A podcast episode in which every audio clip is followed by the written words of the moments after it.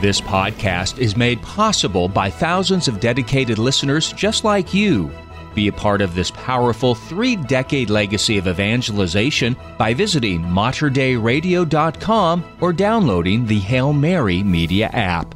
And thank you for joining us on the bridge between your faith and everyday life. Bringing you a common sense and fresh perspective to creating a just society. This is Common Sense on Social Justice. You'll get equipped with the tools you need to carry out social justice right where you are. Now, here's the host of Common Sense on Social Justice, Michael Davis. And thank you so much again for joining us. I am always glad that you are here with us to discover and journey towards a better society, a better world, a just world. But today we're going to add a golden nugget to that, and that is the nugget of charity. Because charity, as we'll see today, uh, balances out justice, and justice balances out charity. we'll get into that later today, but today we're going to begin looking at charity in truth. That's the English title of Pope Benedict XVI's. Uh, the late Pope Benedict XVI's second encyclical. I've noticed that since he was a key player in the Vatican II Council, that Cardinal Ratzinger, as he was known back then, uh, who helped influence change in the liturgy towards using the common vernacular. So in America, we use English now instead of uh, strictly Latin. Uh, although I enjoy the Latin Mass and go to Latin Mass from time to time, but uh, I um, most of the time at, at an English Mass, which is good and pure. And so I uh, noticed that in his encyclicals as well that the the in big font in the title is the for Americans is the English uh, uh, title of his encyclical, and below that in small font is the Latin uh, name. Uh, so. Uh, um, so this one, Charity and Truth, his second encyclical, we'll be studying today. Now, this is, in my opinion, his definitive work on social justice. And man, does he ever hit it out of the ballpark. In this encyclical, he gets straight to the point of what social justice is all about and makes it clear what the lie of current social justice trends really is. Now, the late Pope Benedict XVI really hits home in the introduction, which we're covering today. We're not getting into chapter one today. We there's a lot to really glean from the introduction, and he really hits home in this introduction, which uh, we're covering again, that true justice and charity, which we will define later, must be grounded in truth with a capital T. I remember in the movie A Few Good Men, which I, I like that movie. Watched it again recently to refresh myself on some things in it. But, you know, you get the courtroom scene where they're battling it out, you know, and you've, the, you know, the, the attorney and uh, the um, colonel on the witness stand, um, played by Jack Nicholson. You know, they, and you got Tom Cruise there as the attorney and the military, you know, they're battling it out and, and uh, the colonel, played by Jack Nicholson, says, you know, uh, something to the effect of, What do you want? Uh, and then Tom Cruise responds, Why not try the truth? And then the colonel responds with, Because you can't handle the truth, you know, and he does it in that firm, angry, controlled way because you can't handle the truth. And that's the thing that Pope Benedict XVI is getting at today is that if you really want true justice and charity, it has to be grounded in truth.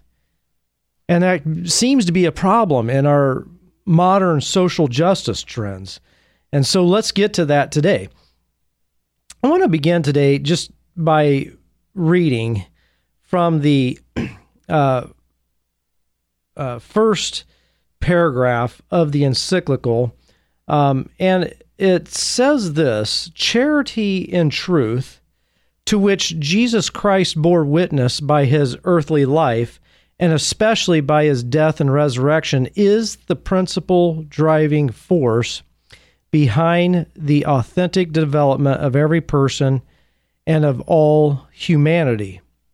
And so Jesus didn't just give us principles or give us commands. Jesus lived what he taught. And in his earthly life, Pope Benedict XVI says we can see, and especially in his death and resurrection, that that uh, driving force, what is behind the development of the human person and of humanity in uh, uh, in general. Then he goes on to say, love or caritas is an extraordinary force which leads people to opt for courageous and generous engagement in the field of justice and peace. So, behind true justice is that driving force of love, which we've talked about a lot recently, but we'll get into it a little bit more today to define it a little bit further. But, and then he, one more sentence here, he says, it is a force that is, has its origin in God, who is eternal love and absolute truth. And so we, we see this where Pope Benedict XVI is just getting right to the point. God is love, God is truth, and from that springs true justice and peace. So you can't really have it without God, who is also called the God of justice in the Old Testament of the Scriptures. That that God is the one we can look to to even understand what it means to build a just society. Uh, and we see that play a just society played out in the Trinity where Jesus talks about he gives, does what the Father asks, the Father gives to the Son, back and forth. Um, trying to formulate a thought here, and it's right on the tip of my tongue, but what Pope Benedict XVI is trying to get us to see is that we don't want to learn about love, truth, and how it's lived out in justice and, and charity. We don't want to learn it as an abstract principle. As if we go to school, we read a textbook, and it's some abstract theory or thought. Rather, it is a person. Love and truth is a person, and we have to to observe Jesus Christ's life on this earth. We have to observe his death and resurrection, and we have to deserve, observe the relationship within the Trinity to understand how we're, we're to live this thing out. Uh, and I think the world's rejection of God in our current times is why we lack justice and peace, why there is violence and division and all of these injustices. Now, I'm going to flesh out a thought for a minute. And I'm going to try to do this slowly because I don't want you to get lost because it can be a little complicated. But what I'm doing is I'm processing a thought piece by piece here. To be complete as a human person, you must be in the truth. Now, truth here, and anytime I say truth today, it's capital T because it's in the person of Jesus Christ, who said, I am the way, the truth, and the life.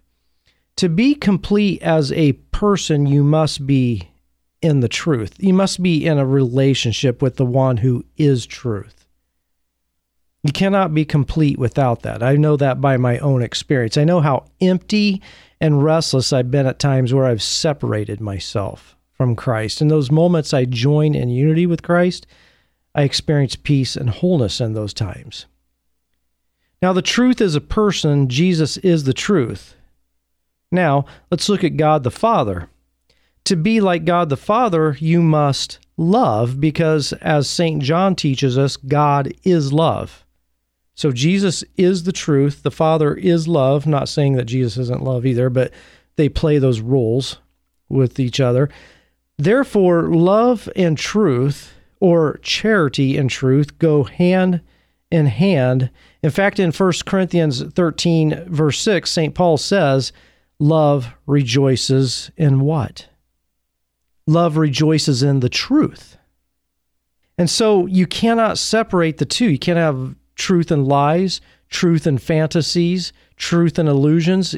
You only uh, uh, rather love and lies, love and fantasies, and love and illusions. Rather, it's love grounded in truth. Now, Matthew Matthew's gospel, Matthew chapter 22 verses 36 through 40, Jesus teaches us that charity is the very heart of the law. And I'm going to interchange the words love and charity today. I'll explain why a little bit later. But charity is the very heart of the law. The law teaches justice. Therefore, how does justice come about? It comes from love, which is the heart of the law, which Jesus says the law hangs on these two commands love God with everything and love your neighbor. Therefore, we must first love God and then we love our fellow humans. Without love, you cannot have any type of justice. And let me make that clear because that has to be made clear, especially in terms of our current society, which believes that justice is determined by whatever the government says is just or whatever the current trends say is just. No, the fact is, without uh, uh, love that comes from God, who is love, you cannot have any type of justice. It's impossible. But without truth, love gets twisted into a sentiment. You ever had times where you're watching the news? And as you're watching the news, you feel some sort of sentiment about a plight, but do nothing about it. So, for example, you see, you know, people starving in Africa and you see pictures of it. And you might even see a commercial that, you know, hey, we're giving food to starving people in Africa and we want you to to fund it. And they, you know, play that sad music and, you know, they tug on your heartstrings. And you may feel something. You may think, oh man, that's terrible that these people are going through this. But then you do nothing about it. You don't get off your couch and go to Africa and help get them food, or you don't help fund organizations, or you just do nothing. In other words, you had a twisted love at that moment that was without truth. Because if love in that moment was grounded in truth, you would see those people as your brothers and sisters who are seriously suffering. And in love grounded in truth would say, I need to get off my couch and go do something about that. Uh, so love uh, without truth just becomes a sentiment. Um, Love gives itself to the other. That's the nature of love. Jesus gave himself absolutely and completely to us. Every day, God gives himself to us. That's the nature of love. Love gives itself to the other. Love doesn't feel sentiment. Love is not a feeling. You know, that sort of uh, cliche we use. I, I, really feel like I'm falling in love with you, or I'm falling in love with you, or I've got feelings for you. You see, that's not what love is. Love is a conscious choice of the will to give itself to the other. Jesus didn't have feelings for us when he was being brutally tortured to death on the cross and when he was being scourged with that cat of nine tails. Jesus was not, and when he had spikes driven through his hands and feet, he wasn't in love with us at that moment. okay? He didn't have feelings for us. What Jesus was doing in that moment is he was consciously willing to give himself to us. Love doesn't feel sentiment, it takes action through sacrifice to alleviate the suffering of the other. So Jesus saw our suffering as human uh, as humanity and he consciously chose to give himself and sacrifice himself to alleviate our suffering and sin. And that's what love does. It doesn't say, I feel bad for those homeless people uh, living on the streets. No, it says, I am going to give myself to them and help alleviate their suffering through my sacrifice. Now, let's talk about something I've been talking about to define some things. What is the difference between justice and charity? Justice and charity. They balance each other out beautifully, by the way. So let's get used to that. justice and charity have to work hand in hand. Justice, here's the difference. First of all, justice meets the demands of equality and fairness. If you remember, our working definition of justice of a just society is a society in which everyone, every citizen is given the opportunity to thrive. Now, a just society is not one where everybody is forced into equality, nor are they forced into thriving.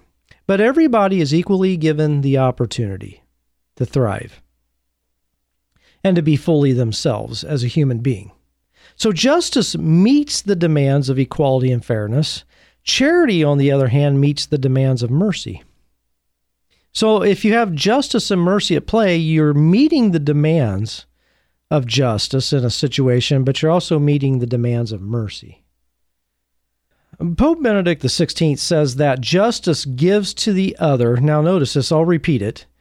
But he says that justice gives to the other what is his. Charity gives to the other what is mine. I'll say it again. He says that justice gives to the other what is his. Charity gives to the other what is mine. So, in other words, I, I I don't steal from the other by taking too much for myself. So I am not grabbing, I'm not greedy, I'm not stockpiling so that my brother is without. So in justice, I am acting in such a way that they get what belongs to them. But if I'm acting in charity as God is, then I'm also giving what is mine. If I see them suffering, even though they have what is theirs, I'm going to give of what is mine to help alleviate their suffering. St. Paul talks about this. So there was a problem in St. Paul's day where the church in Jerusalem was suffering severe um, persecution and to the point where it was causing starvation. So the church in Jerusalem was starving to death and being severely persecuted. Now, the church in Corinth was free. They were in a th- free sector there in the empire, and they were rich. They had a lot of resources.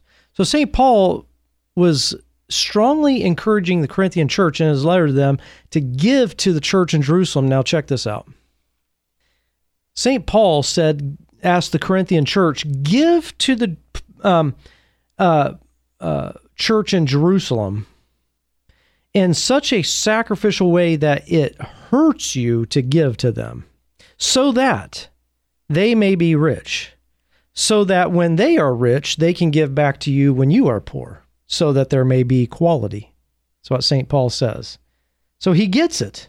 He says, Give what is theirs, but that's not enough right now because of persecution. So give what belongs to you as well to them, so that when you're poor, they can give back to you what is theirs, and then there's equality. See, justice and charity at work there. I love the Desert Fathers, and I encourage you to study St. Anthony the Great and the other Desert Fathers. I've studied them extensively. I try to practice a lot of what they do. I'm not a monk, uh, although my spiritual director is a monk. Uh, and but I'm not a monk, but I do in my daily life try to practice many of the teachings uh, of the Desert Fathers and uh, live a life of silence of the soul, silence of the mind, and live my life as an observer and a hidden life. But two of the Desert Fathers one day they said to each other, "Let's try to be worldly.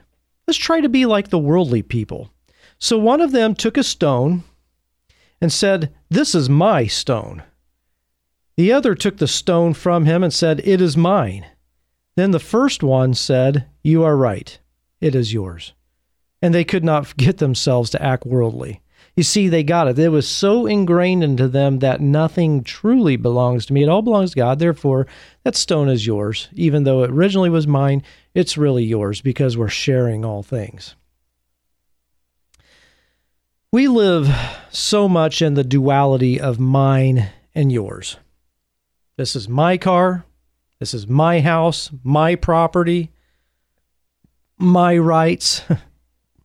Why do we never talk about our rights? Let's take the right to uh, freedom of speech. Why do we always say, I have the right? Freedom of speech. Why don't we say, we have the right to freedom of speech? But my car, we talk about my kids, my house, my job. We live in this duality of mine and yours. But the fact is, all belongs to God, and we share it in the common good. It is not your car. It is not your house, and so on. And if you think it is, when you come to the moment of your death, you're going to find out real fast how much it was not yours at all. Rather, what you have in your possession at a given moment is on loan from God. It is to be used for the common good. Now, for an exam- as an example, and this is kind of radical, but I want you to think about it. If someone, if you have a neighbor or friend or a coworker whose car's broke down and they need a ride, freely give them a ride and to practice that not being your car. That I'm not giving you a ride with my car. I have a car on loan from God and I'll let you use it. Why not try this? You need a ride?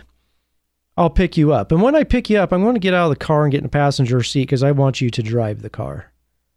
See, allowing the other person to drive the car that happens to be tied on your name shows charity. This is not my car, it belongs to us for the common use. And when you pick them up and give them a ride to store, work, whatever, don't act like you're doing them a favor. Something else you could do say, hey, do you want to listen to the radio? If they say sure, then tell ask them, you turn on the radio and you pick the station.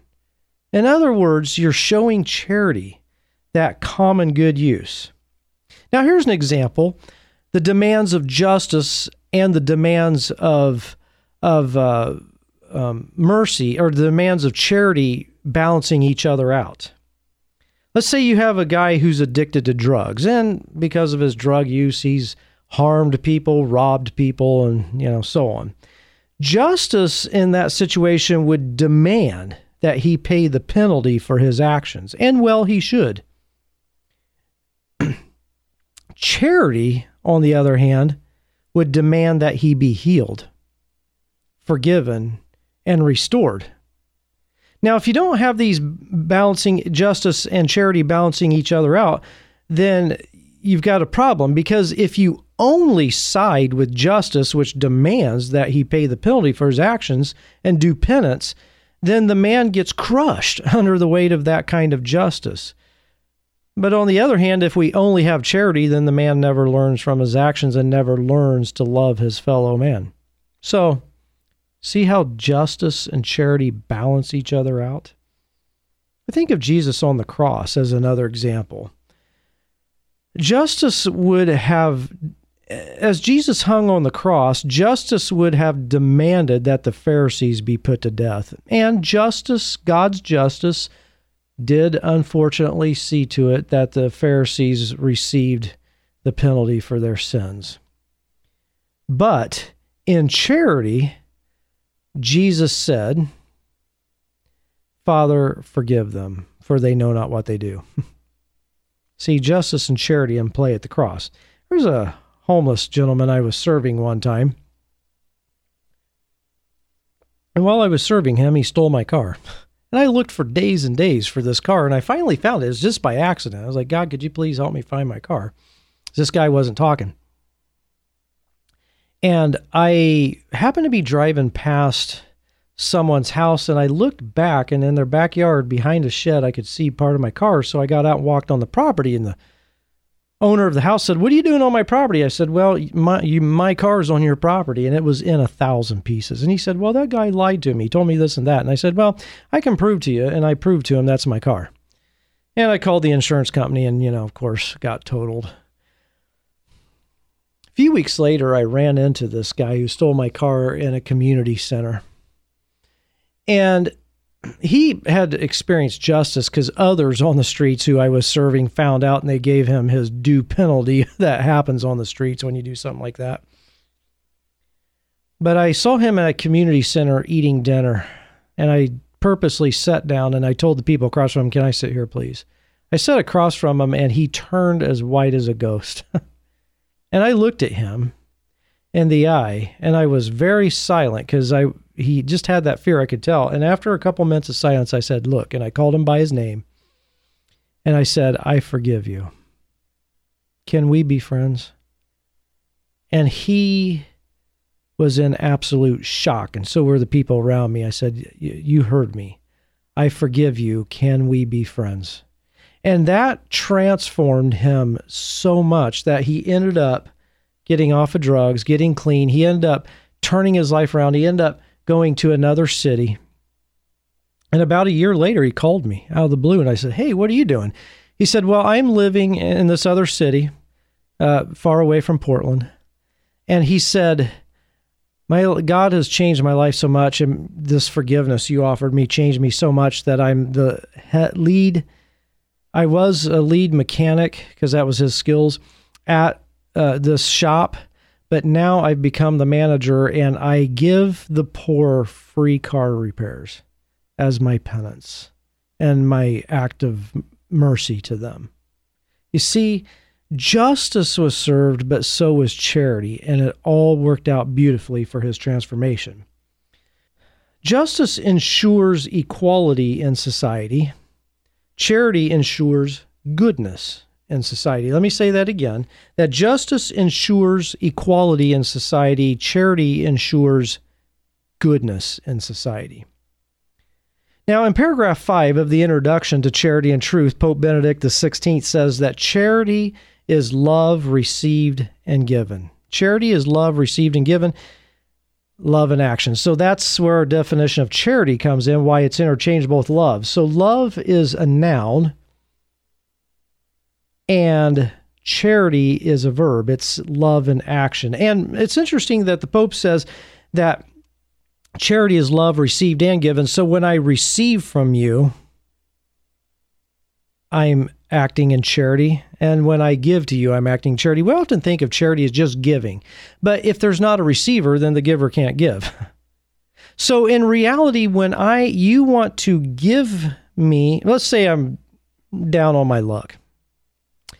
And I'm trying to figure this out. I am determined to be self sufficient, figure out how to get out of the situation myself. And you give me a sum of money to help me. If I receive that money with thankfulness from you, I'm acting charitably because I'm giving you the opportunity to give. It works, charity works both directions. Now, in paragraph 7, the Pope Benedict XVI speaks of building the earthly city of God. Of course, this comes from his influence, being influenced by St. Augustine. But he speaks of building the earthly city of God and the universal city through the sharing of resources for the common good. I was as I was reflecting on this, I was thinking in Revelation 21, and I won't read it. But in Revelation chapter 21 verses 22 and following, St. John has this vision of this heavenly city that is just massive in proportion that's come down and sits on the earth. And in the vision, it says that on a regular basis, kings come into the city and bring their glory, their splendor, and all of that into the city to worship God. I was thinking about that vision. I was thinking, yeah, you know, there's a vision of the nations sharing the common good of the earth into this heavenly city. You know, how beautiful that is. I want to read uh, one more uh, uh, section of the introduction before we close up today, uh, which is is I don't know. When I read Pope Benedict XVI's writings, I'm just in awe. But this one stood out to me as well uh, when I read it, and I'm scrolling down to it, so give me a moment here. So he says that love and truth, caritas and veritate, is a great challenge for the church in a world that is becoming progressively and pervasively globalized. Let's talk about that for a moment. He talks about how our world's becoming globalized, and we've talked about this in the past. Is how in the world do we build a just society in a world that's basically just globalized, like no borders between nations anymore? How do you do that in a global economy, a global, you know, uh, politics, all of this. How do you live this out? And he says that's the challenge for the church to figure that out. Now, we could look to the church as the example because the word Catholic means universal. And so, because the church is universal, and as nations become universal, the church should be the setting the example of how to run a universal mechanism while maintaining justice and charity within that society. So, as the church, I if you are part of the church, the Catholic Church, I encourage you get busy figuring out how to be the shining the light on a hill, the city on a hill that cannot be hidden, that shining light that the world can look to and the nations can look to and say, that's how you get it right on the universal scale. In our modern social justice movement, we have hatred uh, in lies, hatred in lies rather than charity and truth. What I mean is that there's violence and yelling and labeling, and there are lies perpetuated about a certain issue in order to advance a personal agenda. In order to truly build a just society, we must show charity towards one another that is grounded in truth, not grounded in lies critical race theory is a prime example. In critical race theory, it perpetuates hatred and anger while lying about what is really going on. Love wants to know what the facts are. We must, for the sake of the world, for the sake of people, get a return to a life of love, a life grounded in love, which is grounded in fact or truth. We must see the truth, capital T, and realize that justice is only possible through Jesus Christ, who is the truth, and through God the Father, who is love. May we live out charity and truth right where we are. You've been listening to Common Sense on Social Justice with your host, Michael Davis. A common sense and fresh perspective to creating justice where you are. Share your comments and questions with Michael by emailing sjcommonsense at gmail.com. That's sjcommonsense at gmail.com. If you enjoyed this podcast, please consider sharing it with a friend. You can support this vital mission of evangelization through materdeiradio.com or the Hail Mary Media app and thank you for helping us lead souls to Jesus through the Blessed Virgin Mary.